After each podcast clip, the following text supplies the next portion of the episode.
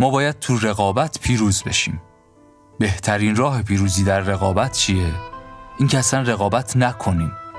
چطور رقابت نکنیم ولی موفق باشیم؟ باید از اقیانوس قرمز فرار کنیم. بریم.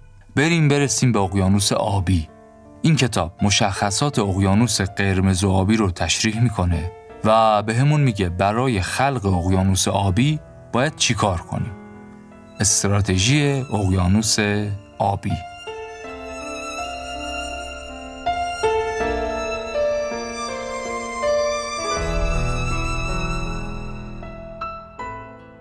سلام. من امین علیرضایی هستم و شما به پنجمین قسمت از پادکست پاپیروس گوش می‌کنید. این قسمت در شهریور 1399 ضبط و منتشر میشه. پاپیروس پادکستیه که تو هر قسمت من یک کتاب رو انتخاب می‌کنم و مختصری ازش برای شما تعریف می‌کنم. این پادکست به صورت فصلی منتشر خواهد شد و همونطور که می‌دونید فصل اول اختصاص داره به کتابهایی در حوزه استراتژی. پاپیروس رو می‌تونید از همه اپلیکیشن های پادگیر بشنوید. دیگه اسم نمی‌برم توضیحات رو مختصر کنیم و بریم سراغ کتاب. این قسمت هم اختصاص داره به کتاب عالی، معروف و پرفروش در حوزه استراتژی. استراتژی اقیانوس آبی از دبلیو چان کیم و رن مابورنیا.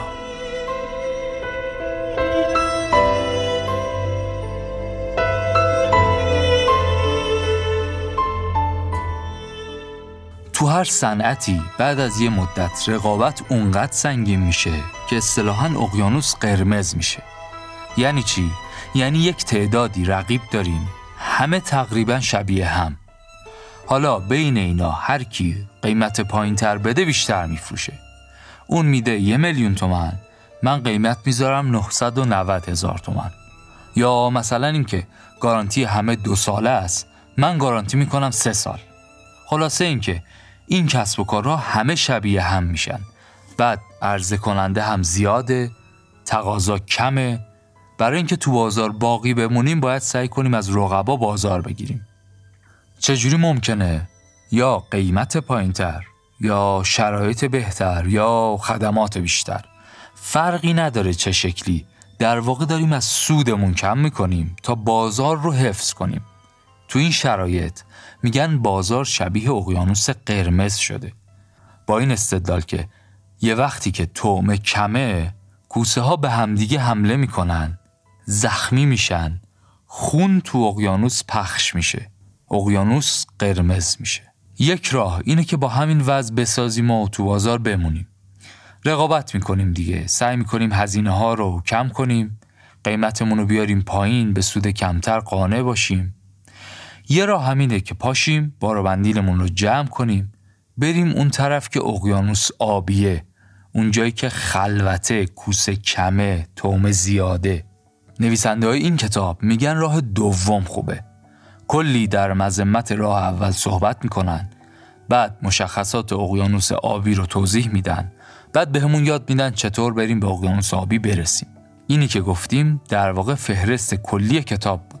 بخش اول مشخصات استراتژی قرمز و آبی رو میگه. بخش دوم در مورد تدوین استراتژی اقیانوس آبیه و بخش سوم در مورد اجرای استراتژی اقیانوس آبی. و موانع و مشکلات و راه و این حرف ولی بذارید این دفعه کتاب رو از آخرش شروع کنیم انتهای کتاب بعد از این فصل اصلی که گفتیم یه بخشی داره با مثالهای عینی در مورد تاریخچه سه تا صنعت صحبت می‌کنه مثال ما در مورد صنعت خودرو در آمریکاست.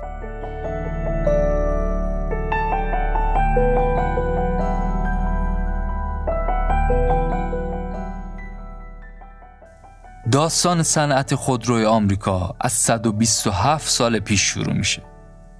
ولی اجازه بدید چند سال بریم عقبتر به نوامبر 1885 در منهایم آلمان. آقای کارل بنز اولین اتومبیل تکسیلند رو می‌سازه. این اتومبیلی که میگیم بیشتر شبیه درشکه‌ای که اسب نداره مثلا. تصور کنید سه چرخ است دو نفر است و پشت سر سرنشینا یه موتور تکسیلند قرار داره.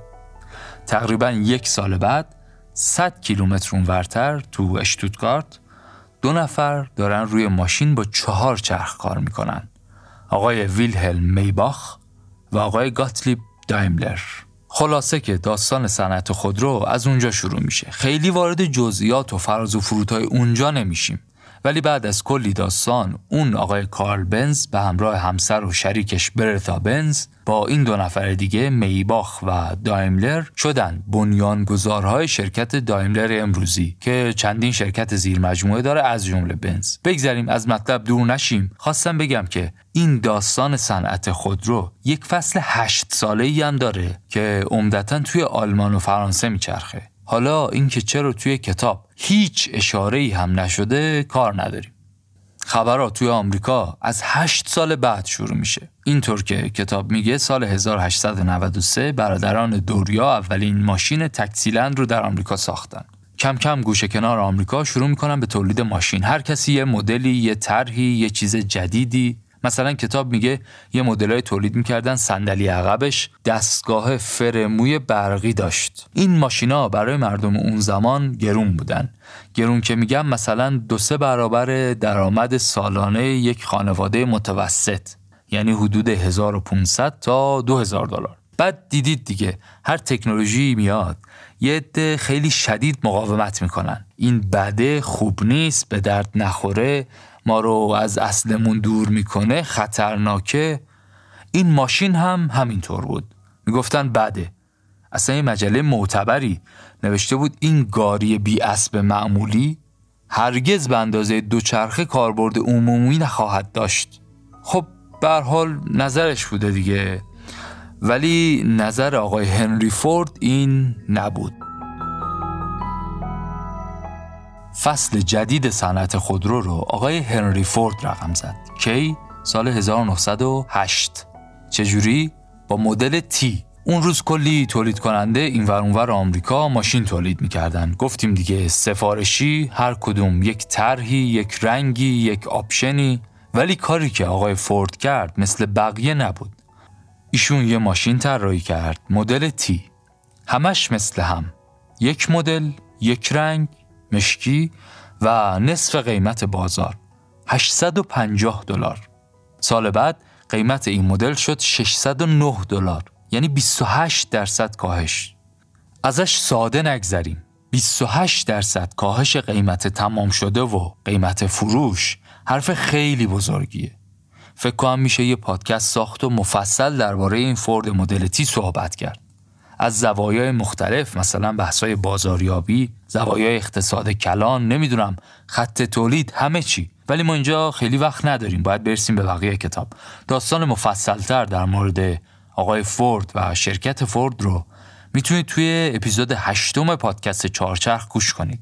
چارچرخ پادکستیه که تو هر قسمت علیرضا صبحانی داستان ماشین ها و شرکت های خودروساز رو تعریف می‌کنه. تا حالا در مورد لامبورگینی و فولکس واگن و پورشه صحبت کرده و این قسمت هشتمش که همزمان با همین اپیزود پخش میشه اختصاص داره به فورد.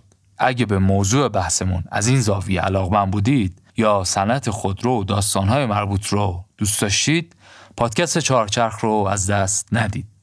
بگذریم بگذریم و برگردیم به کتاب. داستان کاهش قیمت فورد مدل تی هنوز تموم نشده. قیمت این ماشین تو سالهای بعد همچنان میومد پایین. 500 400 300 حتی سال 1924 قیمت این ماشین رسید به 290 دلار. خودروسازای اون موقع کاملا سفارشی ماشین می ساختن مثلا یه اوستاکار می گرفتن اول موتور رو می ساخت بعد بدنه رو می ساخت بعد می آورد سرهم می کرد رنگ می کرد و الاخر ولی کاری که فورد کرد این بود که یک مدل ثابت درست کرد. چون مدل استاندارد و ثابت بود تونست کارها رو استاندارد سازی کنه. شرح شغل تعریف کرد و به جای کارگر تخصصی از کارگر ارزون قیمت و ساده استفاده کرد.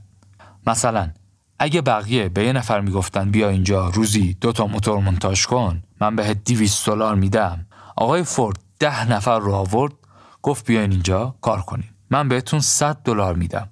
به یکی گفت شما فقط این میله ها رو به این سایز ببر بده بغلی. شما این دوتا میله رو گرفتی؟ اینجوری به هم جوش بده. شما وایسا اونجا این پیچ رو بپیچون سفت کن. یعنی اصلا ایدش برای تولید و فروش ماشین یه چیز کاملا متفاوت از روتین اون روزهای بازار بود. همینطور به مرور هم بهتر و بهتر شد. مثلا زمان تولید برای یک خودروی مدل تی رو به مرور از 21 روز رسون به چهار روز. فورد مدل تی باعث شد خودرو بشه یکی از وسایل اساسی خانوار یعنی کم کم وسیله حمل و نقل عرف جامعه شد ماشین. این روند سلطه و گسترش فورد سالها ادامه داشت. تولید بیشتر فروش بیشتر حتما می‌پرسید بقیه خودروسازها چیکار می‌کردن؟ سعی می‌کردن کپی کنن. تا سال 1924 کپی می‌کردن. ولی همیشه یه وقتی می‌رسه که یه نفری کپی نکنه. در همیشه روی پاشنه نمیچرخه.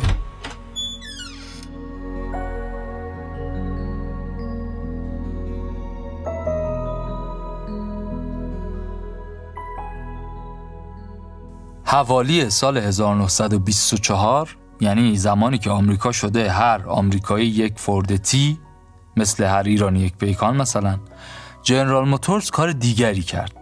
استراتژی شرکت جنرال موتورز این شد که هر سال مدل جدید می‌دادن بیرون. طرحهای متفاوت، رنگهای متفاوت، سبکهای متفاوت از همه مهمتر رنج قیمتی متفاوت.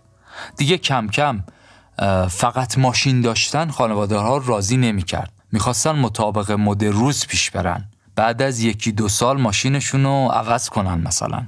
اینطوری شد که هم بازار بازم بزرگتر شد و هم کم کم جای فورد و جنرال موتورز عوض شد. یعنی چی عوض شد؟ یعنی فورد که اقیانوس آبی خودش رو پیدا کرده بود و 50 درصد بازار رو داشت. سهمش شد 20 درصد.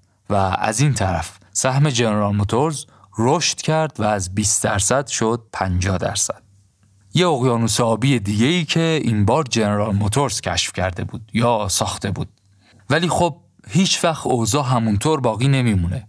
هر اقیانوس قرمزی یه روزی آبی بوده. ولی اگه شما استراتژی خوبی اتخاذ کرده باشید رقیبتون بیکار نمیشینه. کپی می‌کنه. فورد و کرایسلر هم از روی دست جنرال موتورز کپی کردن و استراتژیشون شد شبیه جنرال موتورز کم کم این ستا شدن بازیگرای اصلی بازار و تا دهه 1970 روی هم رفته 90 درصد بازار رو در دست داشتن و پا به پا پیش می رفتن. تو یه همچین شرایطی تصور این که این ستا قول از بالای بازار بیان پایین خیلی سخت بود. هر سال مدلای جدید می‌دادن. معمولا ماشین های بزرگ، رنگای متنوع، خدمات جدید، قیمت مناسبتر، امکانات بیشتر، خلاصه اقیانوس قرمزی شده بود برای خودش. ولی در همیشه روی پاشنه نمیچرخه. دهه 1970 دوره ژاپنیا بود. ژاپنیا از آمریکایی‌ها یاد می‌گرفتن ولی کپی نمی‌کردن. استراتژی اینا بود کیفیت بدون تشریفات. ماشینای کوچکتر و کم مصرفتر می زدن. از اون طرف بحران نفتی هم پیش اومده بود و میزان مصرف مهم شده بود. اینطور شد که هوندا، تویوتا و نیسان شدن آرزوی مصرف کننده ها تو آمریکا. بله اقیانوس آبی جدید صنعت خودرو پیدا شده بود. اینطوری شد که فورد و جنرال موتورز و کرایستر کلی ضرر کردند تا مرز ورشکستگی هم رفتن. برادر کوچکتر یعنی کرایستر به کمک دولت تونست از ورشکستگی کامل نجات پیدا کنه. یه نکته ای هم اینجا اضافه کنم بد نیست. می‌تونیم راجع به این موضوع و این اتفاق دو مدل فکر کنیم. مدل اول جوریه که تو نگاه اول از کتاب برداشت میشه. یعنی اینکه مدیران اون ستا شرکت ژاپنی نشستن فکر کردن تحلیل کردن. گفتن ما نباید مثل رهبر بازار عمل کنیم. باید متفاوت فکر کنیم. پس اگه همه دارن ماشینای بزرگ سوار میشن و میزان مصرف مهم نیست ما بریم ماشین کوچک بزنیم که کم مصرف باشه. این یه مدل فکره. مدل دوم هم اینه که به مسائل اقتصادی و سیاسی و اجتماعی دنیا هم نگاه کنیم. این مسائل از زوایای مختلف شدیدن با هم درگیرن. نمیشه از هم جداشون کرد. تو همین مثال صنعت خودرو خب ژاپن ذاتا کشور پولداری نبود. بعد نفتم که نداشت. چون نفت نداشت بنزین اونجا گرون بود.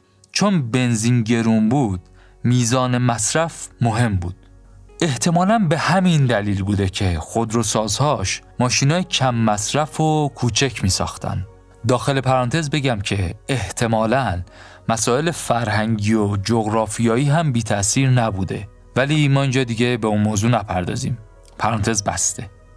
بعد که بحران نفتی پیش اومد و قیمت بنزین تو آمریکا چهار برابر شد خب توجه مردم به میزان مصرف بنزین هم جمع شد و استقبالشون از این مدل ماشین ها بیشتر شد.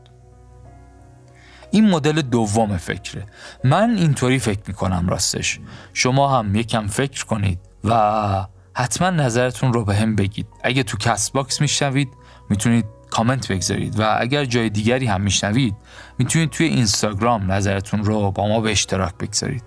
خلاصه هر کدوم از این دو مدل درست باشه در جدیدی باز شده. در همیشه روی پاشنه نمیچرخه.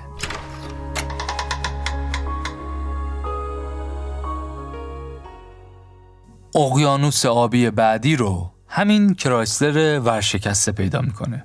چطور؟ با مینی ون یه ماشینی که نه ونه نه ماشین معمولی. سال 1984 اولین مینی ون خودش رو تولید و عرضه می‌کنه. این مینی ون ها یه چیزی بین ماشین های سدان و ون بودن. از ون کوچیکتره رانندگیش راحتتره ولی از ماشین معمولی هم بزرگتره هم جادارتره. برای یه سری خانواده های پرجمعیت عالیه. هم تو پارکینگ جا میشه هم جایی بخوام برن همه وسایل و حتی سر گربهشون رو می‌تونن با خودشون ببرن. یعنی یک گروهی از مشتریا که یه همچین نیازی داشتن و به این نیازه بیتوجهی شده بود کرایسلر پیدا کرد و از ورشکستگی هم نجات پیدا کرد. نه تنها از ورشکستگی نجات پیدا کرد کلی هم فروش کرد کلی سود کرد کلی رشد کرد. دقت کردین چی شد؟ برای یک نیاز خاص تو یک صنعت خاص طی سالهای مختلف در دفعات مختلف یه شرکتی پیدا شده یه کار جدیدی کرده به یک نیاز جدیدی پاسخ داده.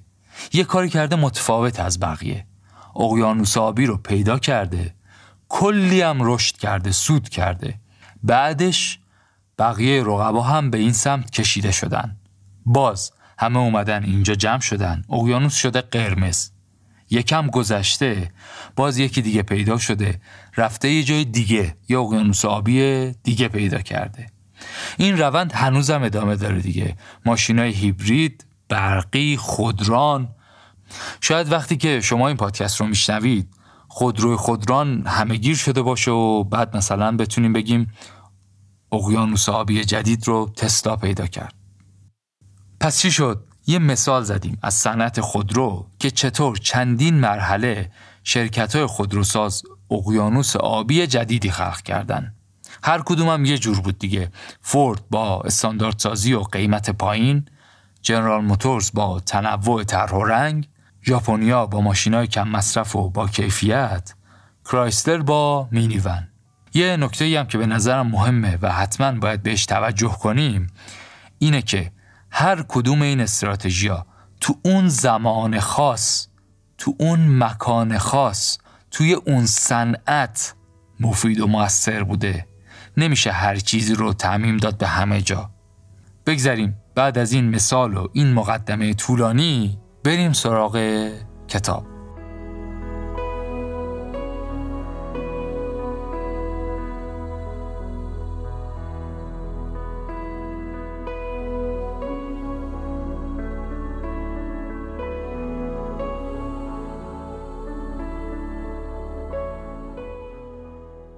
این مفهوم اقیانوس آبی اولین بار سال 2004 مطرح شد و سال 2005 کتابش چاپ شد.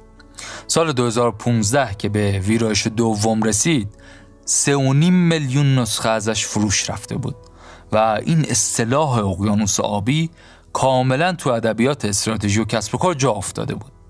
آقای دبلیو چان کیم و خانم رن مابورنیا کتاب رو نوشتن. استاد و دانشجو بودن اون زمان که کتاب رو نوشتن و بعد از اون هم خیلی معروف شدن خیلی جاها رفتن مشاوره دادن شرکت های مختلف کشورهای مختلف. حتی این خانم مابورنیا عضو هیئت مشاوران اوباما بود مثلا. خلاصه هم کتاب کتاب موفق و مفید و موثری بود و هم برای نویسندگانش خوب بود.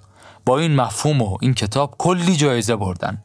تو سالهای اخیر هم پنج بار توی لیست Thinkers 50 اومدن و تو آخرین لیست هم که سال 2019 منتشر شد رتبه اول رو دارن که البته تو این موضوع کتاب دومشون بی تأثیر نبوده. نویسنده سال 2017 یک کتاب دیگه با هم نوشتن به نام حرکت به سوی اقیانوس آبی که در واقع ادامه و مکمل همین کتابه. هر دوتا کتاب رو هم انتشارات آریانا ترجمه و چاپ کرده. این کتابی که ما اینجا میگیم آقای علی رضا پورممتاز ترجمه کرده. گفتیم که کتاب سه تا بخش اصلی داره که بخش اول در واقع تعریف استراتژی اقیانوس آبیه. بریم ببینیم تو بخش اول کتاب چی میگه.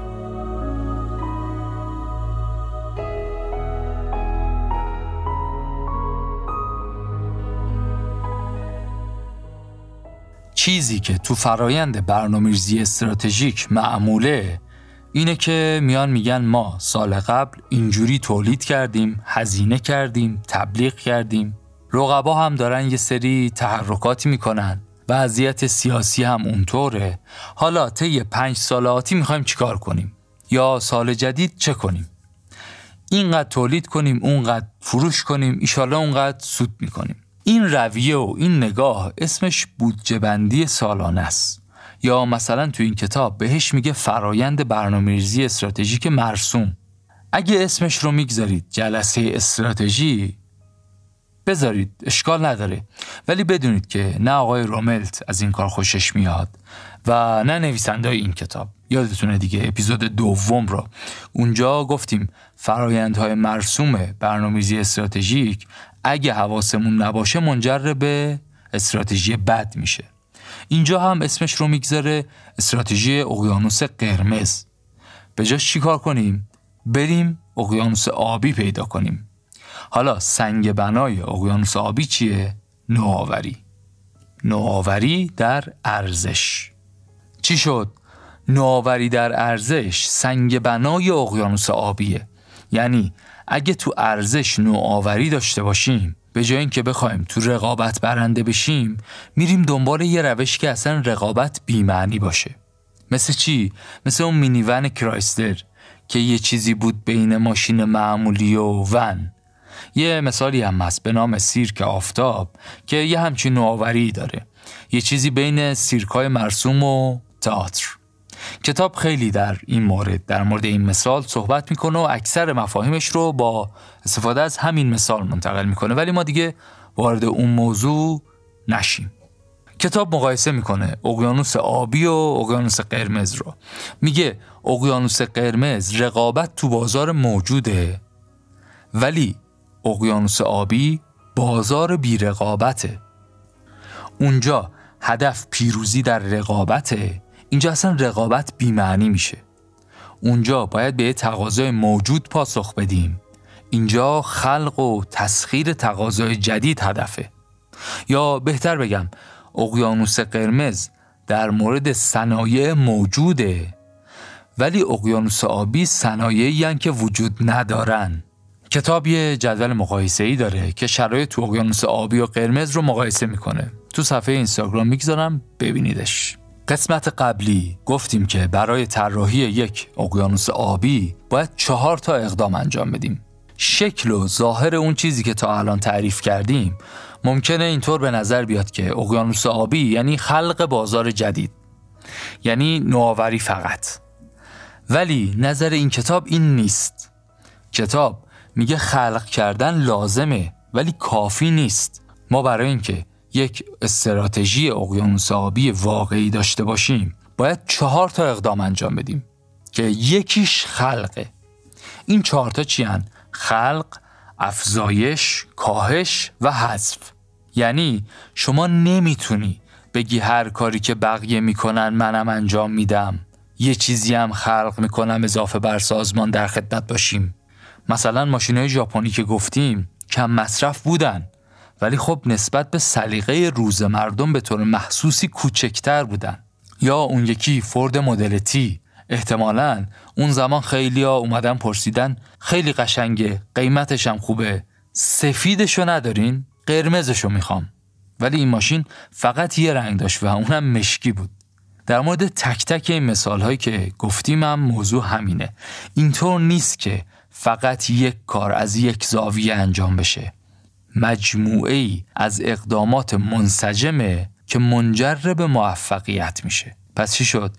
برای اینکه اقیانوس آبی خوبی خلق کنیم یه مربع می‌کشیم به چهار قسمت تقسیم می‌کنیم و توی هر بخش می نویسیم که چه چیزایی رو می‌خوایم حذف کنیم چه چیزایی رو می‌خوایم کم کنیم چه چیزایی رو می‌خوایم بیشتر کنیم و اینکه چه چیزی رو خلق کنیم.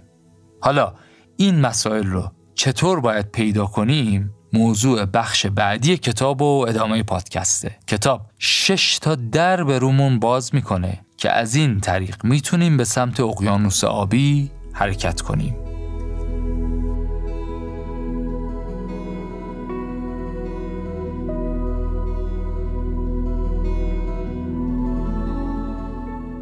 قبل از اینکه بریم سراغ شش تا دری که قولشو دادیم یه نکته ای رو لازم اینجا مشخص کنیم. این رقابتی که اینجا و توی این کتاب میگیم با رقابتی که توی اپیزود سوم گفتیم متفاوته. اونجا وقتی خلاصه کتاب استراتژی رقابتی رو تعریف می‌کردیم گفتیم که آقای پورتر همه چیز رو از زاویه رقابت می‌بینه. بعد گفتیم منظورش از رقابت فقط زد و خورده با رقبا نیست. محصولات جایگزین رو هم می‌بینه تازه واردا رو هم می‌بینه قدرت چانه زنی خریدارها و تامین کننده ها رو هم می‌بینه. اینا شدن پنج نیروی رقابتی پورتر. ولی اینجا مثل خیلی از جاهای دیگه وقتی میگیم رقابت منظورمون بیشتر همون زد و خورد با رقبای موجود و شبیه به خودمونه. خیلی هم کار بدیه. یعنی نویسنده های این کتاب میگن خیلی بده. حرفشون اینه که وقتی چند تا رقیب مشابه دارن با هم رقابت می‌کنن زد و خوردشون باعث میشه یه چیزی مثل اقیانوس قرمز درست بشه. مثل اینه که یه دایره کشیدن دور این رقبا و داخلش یک اقیانوس قرمزه. مثل اینکه یه اتاقیه که ما رقبامون توش گیر کردیم. ولی خوبیش اینه که اتاق در داره. شش تا در داره. اگه بخوایم از این اقیانوس قرمز خارج بشیم و بریم یه جایی که اقیانوس آبیه باید چیکار کنیم؟ باید یکی از این درا رو باز کنیم. این در که میگیم استعاره است البته ولی واقعا معناش درسته. کتاب میگه شما وقتی می‌خواید وارد فرایند برنامه‌ریزی استراتژیک بشید چند تا پیشفرض دارید. پیشفرضا ذهن ما رو میبندن دیگه. اگر این پیشفرضا رو کنار بذاریم درهای فکرمون باز میشه.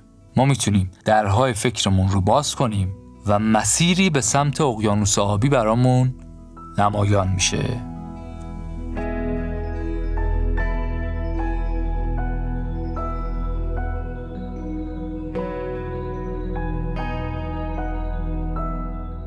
اولین مسیر اینکه خیلیا صنعت رو روی اون کاری که انجام میدن تعریف می‌کنن.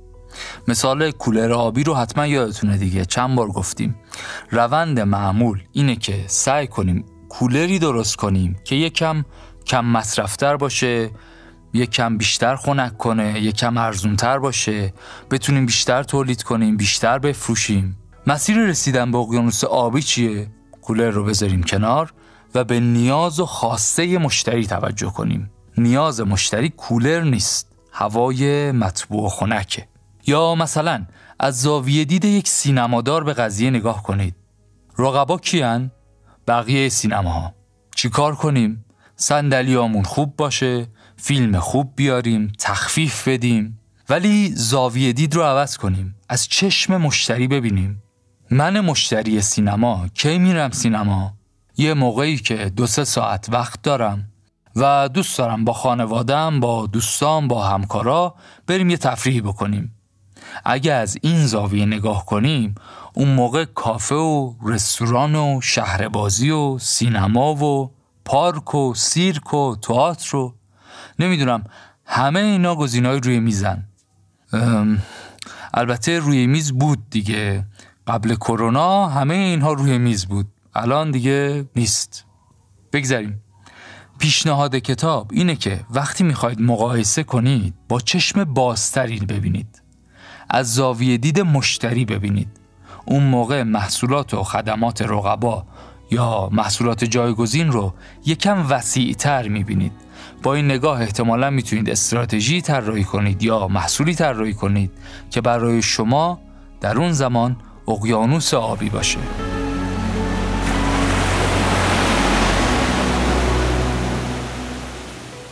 دومین پیشفرزی که باعث میشه توی اقیانوس قرمز گیر کنیم اینه که مشتریا رو یک گروه خاص و بلدی که جلوی چشمون هستن می‌بینیم. یعنی چی؟ بذارید با یه مثال پیش بریم. کتاب یه مثال می‌زنه از گذشته در مورد باشگاه های ورزشی تو آمریکا. میگه که باشگاه رفتن یک کار لوکسی به حساب میومد همه نمی‌تونستن برن باشگاه ورزش کنن. یه عده خاصی فقط می‌رفتن گرونم بود. البته امکانات خوبی هم داشت. وسایل بدنسازی و تجهیزات ایروبیک، آب میوه، مربی، رخکنای شخصی، دوش، سونا، خلاصه کلی امکانات داشت ولی گرون بود. تا اینکه یه شرکتی اومد به نام کرفز یه طرحی داد باشگاه بدنسازی مقروم به صرفه برای خانم ها ایدش از کجا اومد؟ از اونجایی که گروه خیلی بزرگی از مردم اصلا نمی‌رفتن باشگاه. یعنی دوستاشم برن ولی به اون قیمت ها پولشون نمی‌رسید. بعد از طرفی اینا دوست داشتن ورزش کنن سلامت باشن. ولی امکانات کامل و جامع هم مورد نیازشون نبود. بعد داخل این گروه رفتن دیدن که خیلی از خانوما دوست دارن برن باشگاهی که مختلط نباشه. اونطوری راحت ترن. پس چی شد؟ یه باشگاه زدن برای این گروه. یه باشگاه که البته چه ارز کنم. یک مجموعه ای از باشگاه ها که چندین و چند شعبه داشت و دو سه سال بعد دو سه میلیون نفر عضو داشت. پس چی شد؟ تو هر صنعتی برای هر محصولی برای هر خدمتی یکی دو تا گروه از مشتریا خیلی بلد و مشخص میشن. ولی یه دم هستن که هستن ولی نیستن. یعنی هستن ولی دیده نمیشن. دیدن و پیدا کردن این گروه مشتریا راه دوم رفتن به سمت اقیانوس آبیه. یه نکته هم که به نظرم مهمه بگم این که ما اینجا به یک زاویه خاصی از موضوع اشاره می‌کنیم. مثل همون جایی که در مورد ماشین های ژاپنی گفتیم مسائل ابعاد دیگه ای هم دارن. جزئیات مهمی هم دارن. یعنی همین موضوعی که تو دو دقیقه گفتیم باشگاه بدنسازی ارزان زنانه ساعت ها میشه در موردش حرف زد. مثلا در مورد زمان. شاید همین ایده رو پنج سال قبلتر اجرا می‌کردن خیلی زود ورشکست می‌شدن. چه بسا خیلی یا پنج سال قبلش این کار رو کردن و ورشکست شدن و ما اسمش رو نشیندیم. یا مثلا تاثیر مسائل اجتماعی سیاسی روی موضوع. در مورد صنعت خودرو وقتی صحبت می‌کردیم اشاره کردیم به مینی ون های کرایسلر. مثلا اینکه چرا این مدل ماشین توی آمریکا خیلی دفعه اومد رو بورس ولی تو جاهای دیگه این اتفاق نیفتاد موضوعی که ربط به جغرافیا داره احتمالا. پس مسائلی مثل زمان و جغرافیا و مسائل اجتماعی و اقتصادی و سیاسی و فرهنگی همه تأثیر گذارن تو مسائلی که صحبت می‌کنیم. اجرا هم تأثیر گذاره یعنی چی؟ یعنی استراتژی موفق حتما شامل یک سری اقدامات جزئی منسجمه. مثلا همین باشگاه ورزشی رو تصور کنید. فرض کنید روزیه که یه نفر این ایده رو داده تحقیقات هم انجام دادیم. به نتایج مثبت رسیدیم. همه خوشمون اومده می‌خوایم اجرا کنیم. بعد اجرا که میگیم یعنی دستگاه بخریم جا بگیریم چیدمان کنیم قیمت بذاریم. تو این حالت تو این روز تنها تصوری که از باشگاه داریم همون باشگاه های گرون و لوکسن دیگه. هی اون تصویر میاد جلوی چشممون. اونو می‌بینیم. بعد می‌خوایم مثلا دستگاه های ورزشی متنوع رو حذف کنیم. بعدش میگیم که تردمیل شیبدار هم نیاز نیست حتما. بعد مثلا چند تا دوش کوچیک داشته باشیم حالا مشکلی نیست ولی سونا رو باید حذف کنیم. مربی شخصی هم نیازی نیست. یادتونه گفتیم چارچوب چهار اقدام رو خلق، افزایش، کاهش و حذف. حذف هم بخش خیلی مهم و سختیه. ولی اصلا استراتژی همین انتخابای سخت دیگه اگر شرکت کرفز این انتخابهای سخت رو نمی کرد این قسمت حذفی ها رو این قسمت کاهشی ها رو انجام نمی‌داد هزینه ها هم کم نمی‌شد قیمت هم پایین نمی اومد و در نتیجه مشتری زیادی هم جذب نمی‌شد. بعد به جز انتخاب های سخت نوآوری و دقت در جزئیات هم مهمه. مثلا کتاب میگه اون باشگاه های مرسوم چند تا تلویزیون می‌زدن به دیوار و اخبار پخش می‌کردن. بعد تردمیل ها رو کنار هم ردیف می‌کردن رو به تلویزیون. ولی این شرکت کرفز چیکار کرد؟ به بخش مشتری خودش نگاه کرد. فهمید که اینا احتمالا تلویزیون نمی‌خوان نگاه کنن. بیشتر به نظر میاد که مایلن با همدیگه معاشرت کنن. پس اولا تلویزیون لازم نیست بخریم. هزینه ها هم کم میشه. بعد هم این تردمیلا رو به صورت ستاره‌ای بچینیم دور هم. یعنی حول یک دایره رو به هم دیگه بچینیم. بعد اینا می‌تونن در حال راه رفتن و دویدن با هم صحبت کنن معاشرت کنن. می‌بینید جزیات چقدر مهمه؟ همیشه همینطوره ها. یک حرف کلی باید ترجمه بشه به مجموعه ای از اقدامات منسجم. بگذریم. خلاصه اینکه اگر از زاویه دید دیگری نگاه کنیم شاید بتونیم یک گروه مشتری دیگری رو پیدا کنیم که به نیازش رسیدگی نشده. شرکت های مرسوم به این نیاز رسیدگی نکردن. ما بریم به اون نیاز رسیدگی کنیم. مثل همین شرکت کرفز یا مثلا فورد مدل تی یا مثلا فولکس واگن قربانقی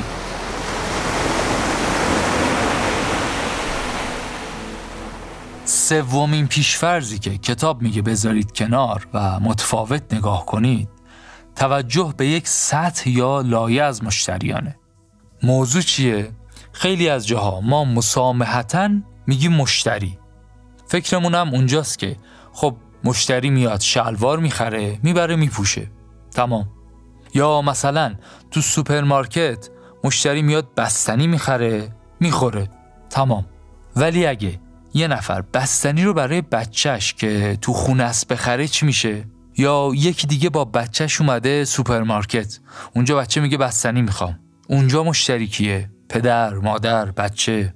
یا مثلا فرض کنید اقلام آرایشی بهداشتی و اینا رو چجوری انتخاب می‌کنیم؟ چجوری می‌خریم؟ ما تصمیم می‌گیریم. دکتر تصمیم می‌گیره.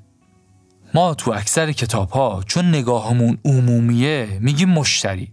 ولی مشتری یک گروه که نیست. هر جایی صنعت به صنعت متفاوته. توی صنعتی تاثیرگذار یا اینفلوئنسر داریم. مثل مثلا دکترا یا داروسازها واسه اقلام بهداشتی و درمانی. اخیرا تو حوزه آرایشی هم حضور این اینفلوئنسرها پررنگ شده مثلا. یه جاهای دیگه یه نفر خریداره یه نفر مصرف کننده است. مثلا وقتی معمور تدارکات یک شرکت لوازم اداری می‌خره اونه که می‌خره. ولی کسی که استفاده می‌کنه کارمنده شرکتن. یا فرض کنید کالاهایی که مربوط به بچه هان اونجا مصرف کننده بچه است. ولی کسی که پول میده و می‌خره پدر و مادر و اقوام و بزرگتران. اصلا واسه همینه که در مورد بعضی از اسباب بازی ها میگن مواد حساسیتزا نداره یا آنتی باکتریاله چرا اینو میگن؟ بچه سه ساله که متوجه نمیشه. این برای شماست که می‌خواید بخریدش. یادتون اپیزود قبل در مورد آقای استروالدر صحبت کردیم که یه کتاب نوشته به نام Biz for Kids و نظرسنجی گذاشته در مورد جلد کتاب. اون کتاب در مورد بیزنس برای کودکانه. بعد نظرسنجی گذاشته بود.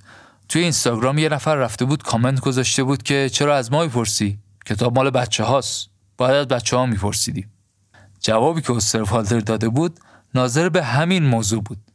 گفته بود آره کتاب مال بچه هاست ولی بزرگترا واسه بچه ها کتاب می‌خرن. پس نظر هر دوتا گروه مهمه.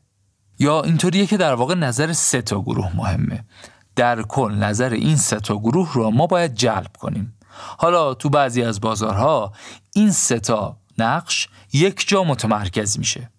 بعضی از بازارها نه متفاوته. گروه ها چی اولی خریدارها. یعنی اونی که می‌خره پول میده. پدر مادری که عروسک می‌خره یا مسئول تدارکات شرکت. دوم کاربرا. یعنی اون کسی که استفاده می‌کنه. مثل بچه‌ای که با عروسک بازی می‌کنه یا اون کارمندی که با لوازم اداری کار می‌کنه. و سوم تاثیرگذارها. مثل دکتری که یک مارک به خصوصی از دارو رو پیشنهاد می‌کنه. یا این اینفلوئنسرهای آرایشی بهداشتی که اخیرا خیلی هم مهم شدن. کتاب میگه برای طراحی استراتژیتون به این موضوع توجه کنید. شاید یکی از این گروه ها نیازشون برآورده نشده باشه. برید سراغ اونها.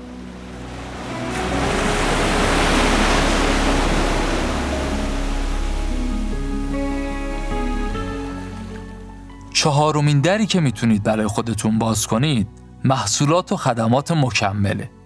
به نظرم همینقدر که اسمش ساده است توضیح دادنش هم ساده است روشی هم هست که خیلی استفاده می‌کنن. یادتونه در مورد سینما صحبت کردیم. خب اگه بخوایم از زاویه دید مشتری نگاه کنیم شاید به اینجا برسیم که یه دی هم هستن که ته دلشون دوست دارن برن سینما. ولی چون بچه کوچک دارن نمیشه. نمی‌تونن برن. ولی مثلا رستوران می‌تونن برن. خب چیکار کنیم؟ کاری که می‌تونیم بکنیم اینه که کنار سینما یه بخشی را بندازیم پرستار کودک داشته باشه. خانواده ها بتونن بیان بچهشون رو بذارن اینجا هم به بچه خوش میگذره هم پدر مادر برن سینما به اونا خوش بگذره. هم اینطوری احتمالا کارمون می‌گیره و آخرش به ما هم خوش میگذره. خلاصه اینکه از ارائه محصولات و خدمات مکمل قافل نشید. پنجمین پیشفرزی که نویسنده ها باش مشکل دارن و میگن این کار رو بذارین کنار اینه که ما معمولا بازار یا صنعتی که توش هستیم رو میگیم اینجا یا همه چیز احساسیه یا منطقی که خب حاصل از عملکرد و تبلیغات رقبای موجود هم هست. اولین نکته اینه که این موضوع صفر و یک نیست که بگیم به طور مطلق این صنعت توش تصمیم گیری منطقیه یا احساسیه. خیلی ها وسط این طیفن. و دومین نکته که کتاب توش تاکید می‌کنه اینه که اگر صنعتی که شما توش هستید بیشتر منطق و کارکرد توش مهمه اگه شما متفاوت فکر کنید برد کردید. یا برعکس اگر جایی هستید که بیشتر مسائل احساسیه اون وقت شما اگر مسائل کارکردی و منطقی رو در نظر بگیرید احتمالا خوب باشه. مثال بزنیم. چشم. سیمان. از سیمان و صنعت سیمان که دیگه خشکتر و منطقی تر نداریم که. قیمت مهمه. ویژگی کارکردی آنالیز کیفیت محصول استانداردها. اینا تعیین کنندن دیگه. برای تبلیغات هم همه شرکت ها رو همین موضوع تاکید می‌کنن. شبکه فروش گسترده استانداردها زمان تحویل سابقه و قدمت قیمت کیفیت از این داستانا. البته همه شرکت ها به جز یکی. کتاب یه مثال میزن از شرکت سمکس. نه اینکه اون بخش منطقی رو کار نکرده باشه ها. اتفاقا شرکت معتبریه. همه استانداردها و ویژگی های کارکردی و دلایل منطقی برای فروش رو هم داره. ولی با همه این اوصاف نتونست وارد بازار مکزیک بشه. چرا؟ چون خانواده های متوسط و ضعیف با اینکه نیاز داشتن ولی خیلی دیر تصمیم می گرفتن که یه خونه بزرگتر بسازن یا حتی مثلا یه اتاق به خونشون اضافه کنن. به جا شیگاه می‌کردن؟ جشن می‌گرفتن. کلی جشنهای مختلف و متنوع مذهبی غیر مذهبی و پولاشون رو خرج جشن می‌کردن. شرکت سمکس چیکار کرد؟ برنامه تلویزیونی ساخت و بگیر و ببند که اتاق بسازید و خانه بسازید. خانه های برای عشق شادی خنده خوشبختی. ضمن سیمانم خواستی در خدمتیم. خب یه مثال زدیم از اینکه چطور وقتی منطق حکم فرماست احساسات خاطی کار کنیم. الان می‌خوایم بگیم چطور وقتی احساسات غالبه از منطق استفاده کنیم. مثال این قسمتمون در مورد ژاپنه. میگه آرایشگاه رفتن و مو کوتاه کردن آقایون تو ژاپن یک مراسمیه برای خودش. کلی وقت میبرده و مقدمه و مؤخره و پذیرایی وسط مراسم و چای و قهوه و ماساژ شونه و حوله داغ و اود و یه فضای آرامش بخش این شکلی که بیشتر از یه ساعت طول می‌کشید. بعد ما تصورمون از ژاپنیا چیه؟ چشمادومی های زحمتکش و دقیق که روزی دوازده ساعت کار می‌کنن. خب این آدم شاید خیلی دوست نداشته باشه یا وقتشو نداشته باشه این همه وقت بذاره واسه مو کوتاه کردن. ولی خب چاره ای نبود دیگه. همه آرایشگاه ها همین شکلی بودن. چاره ای نبود تا یه روزی که دیگه چاره ای بود. یه شرکتی میاد همه اون هواشی رو می‌ذاره کنار. یه مدل آرایشگاهی طراحی می‌کنه. ده دقیقه ای چای قهوه هم نداریم. بیا بشین موهاتو بزنم برو. قیمتش هم نصف قیمت. کمتر هم زمان می‌بره. هیچی دیگه کارشون کلی گرفت با همین دیده معروف شدن شعبه زدن. خب پس اون جایی که هستید رو اونطوری که همه هستن نپذیرین. شما می‌تونید جایی که مسائل احساسی کمتر دخیلن احساسات رو دخیل کنید. می‌تونید یه جایی که کمتر به مسائل از زوایای منطقی و کارکردی نگاه میشه شما اتفاقا اونطور نگاه کنید. ششمین و آخرین مسیری که کتاب پیشنهاد می‌کنه در مورد زمانه. کتاب میگه معمولا تو فراینده مرسوم برنامه‌ریزی استراتژیک تمرکز روی یک نقطه خاصی از زمانه. چه نقطه خاصی؟ زمان لحظه اکنون. بعد اگر در مورد آینده و روندهای تغییرات صحبت بشه یه عده که خیلی مقاومن. یادتونه گفتیم یه مجله گفته بود اصلا ماشین چیه؟ درشکه که بی اسب نمیشه. نمونه این مقاومت در برابر تغییرات بازار رو تو ایران هم زیاد داشتیم و داریم. این گروه رو که کلا کاری نداریم اینا رو بذاریم کنار. خوبای اقیانوس قرمز اینطوری فکر می‌کنن که بازار داره به سمت اونور کشیده میشه. من باید سعی کنم سهم بزرگتری از اون اون طرف بازار داشته باشم. ولی اقیانوس آبی میگه اصلا شما باید فکر کنی به این که چطور باید آینده رو رقم بزنی. یعنی به این فکر کنی که اصلا من باید مؤثر باشم در ساختن آینده بازار. نمی‌دونم شما هم مثل منید یا نه ولی من چهره آقای ایلان ماسک میاد جلوی چشمام. خب یه بار مرور کنیم چیا گفتیم. شش تا روش پیشنهاد دادیم برای بیرون رفتن از بازار. اول اینکه گفتیم به رقبا یا محصولات جایگزین با زاویه دید بازتری نگاه کنیم. اگه خودتون رو جای مشتری بذارید شاید بشه خیلی خدمات و محصولات دیگه ای هم تعریف کرد. دوم اینکه گفتیم یه سری از مشتری های بلفل جلوی چشممونن ولی یه عده دیگه ای هم هستن که می‌تونن مشتری باشن به اونها هم توجه کنیم. سوم اینکه گفتیم به لایه های مختلف سمت مشتری توجه کنید. خریدارها، مصرف کننده ها و تاثیرگذارها سه تا گروه هن که شما می‌تونید توجهشون رو جلب کنید. چهارم اینکه محصولات و خدمات مکمله ارائه کنید. پنجم اینکه احساسات رو به کار ببرید وقتی منطق قالبه یا برعکس. و ششم در ساختن آینده نقش داشته باشید.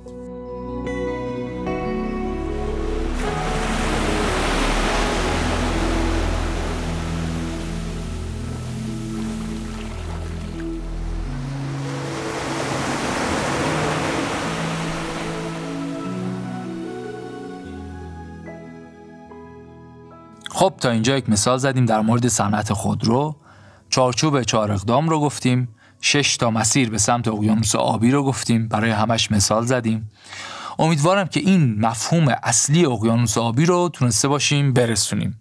کتاب تو ادامه در مورد اهمیت توجه به تصویر کلان صحبت می‌کنه. این تصویر کلان که میگیم در واقع ترجمه big picture هست. به نظرم ترجمه خوبی هم هست. این big picture از اون کلماتیه که وقتی در مورد استراتژی صحبت می‌کنیم باید زیاد بشنویم باید زیاد بگیم. قبلا در مورد چند تا کلمه دیگه هم گفته بودیم دیگه مثلا تمرکز انسجام. اینجا هم به نظرم big picture مثل اون کلماته. ما باید بتونیم اون big picture رو تصور کنیم. و این ویژگی برای یک استراتژیست خیلی مهمه. اینجا هم کتاب تاکید کرده که روی تصویر کلان دقت کنید نه اعداد و ارقام. توجه کنید که اینجا منظورش این نیست که جزئیات مهم نیست. نه حرفش این نیست. ولی جزئیات باید به کلیتی تبدیل بشن و در سطح استراتژی در مورد اون کلیات در مورد اون big picture صحبت کنیم. تو فصل بعدی هم کتاب در مورد اجرای استراتژی صحبت می‌کنه. کلا به نظرم حرف اصلی این کتاب شبیه به کتاب استراتژی خوب استراتژی بد. اونجا هم تاکید شده که اجرا جزئی از استراتژیه. اون تصور غلطی که استراتژی جدا از اجراست رو اینا کنار می‌زنن. تو فصل بعدی در مورد اجرای موفق استراتژی صحبت می‌کنه. مثلا در مورد اینکه رهبری چه نقشی داره چه جوری می‌تونه تاثیر بگذاره. بعد در مورد موانع اجرای استراتژی صحبت می‌کنه و اهمیت موضوع پاداش دادن. دو تا فصل دیگه هم داره که توی این چاپ دومش این ویراست دومش بهش اضافه شده. فصل دوازدهم کتاب هست تجدید اقیانوس آبی. احتمالا با مثالی که در مورد صنعت خودرو زدیم الان دیگه واضحه که خلق یک اقیانوس آبی واسه همیشه کفایت نمی‌کنه. یعنی اینجوری نیست که یه بار شما بتونی اقیانوس آبی رو پیدا کنی بعد تا همیشه کافی باشه. بازار ایستا نیست کاملا پویاست. رقبا میان اقیانوس شما رو قرمز می‌کنن. این فصل میگه شما باید این کار رو همیشه تکرار کنید و اقیانوس های آبی جدیدی خلق کنید. فصل 13 هم فصلیه که تو ویراست جدید اضافه شده. میگه ما دیدیم اشتباه برداشت کردن موضوع اقیانوس آبی رو ده تا از کش فهمی ها رو عنوان می‌کنه و توضیح میده چطور اقیانوس آبی با اینها فرق داره. یا دقیق تر اگه بخوام بگم اقیانوس آبی مرتبط با همه اینها هست. شامل اینها هم هست. ولی اینکه اقیانوس آبی رو تقلیل بدیم به یک موضوع یا بخش خاص کار غلطیه. مثلا مشتری محوری یا فناوری های جدید یا اولین بازیگر بازار بودن یا تمایز نوآوری قیمت پایین یا قیمت بالا. در واقع خلاصه اگه بخوایم بگیم حرفش اینه که همه اینایی که گفتی تو اقیانوس آبی هست. ولی اقیانوس آبی یکی از اینا نیست. اون داستان فیل رو یادمونه دیگه. فیل پا داره دم داره خورتوم داره ولی ستون فیل نیست. باد بزن فیل نیست. دیوار فیل نیست. فیل فیله. اینجا هم اقیانوس آبی اقیانوس آبیه.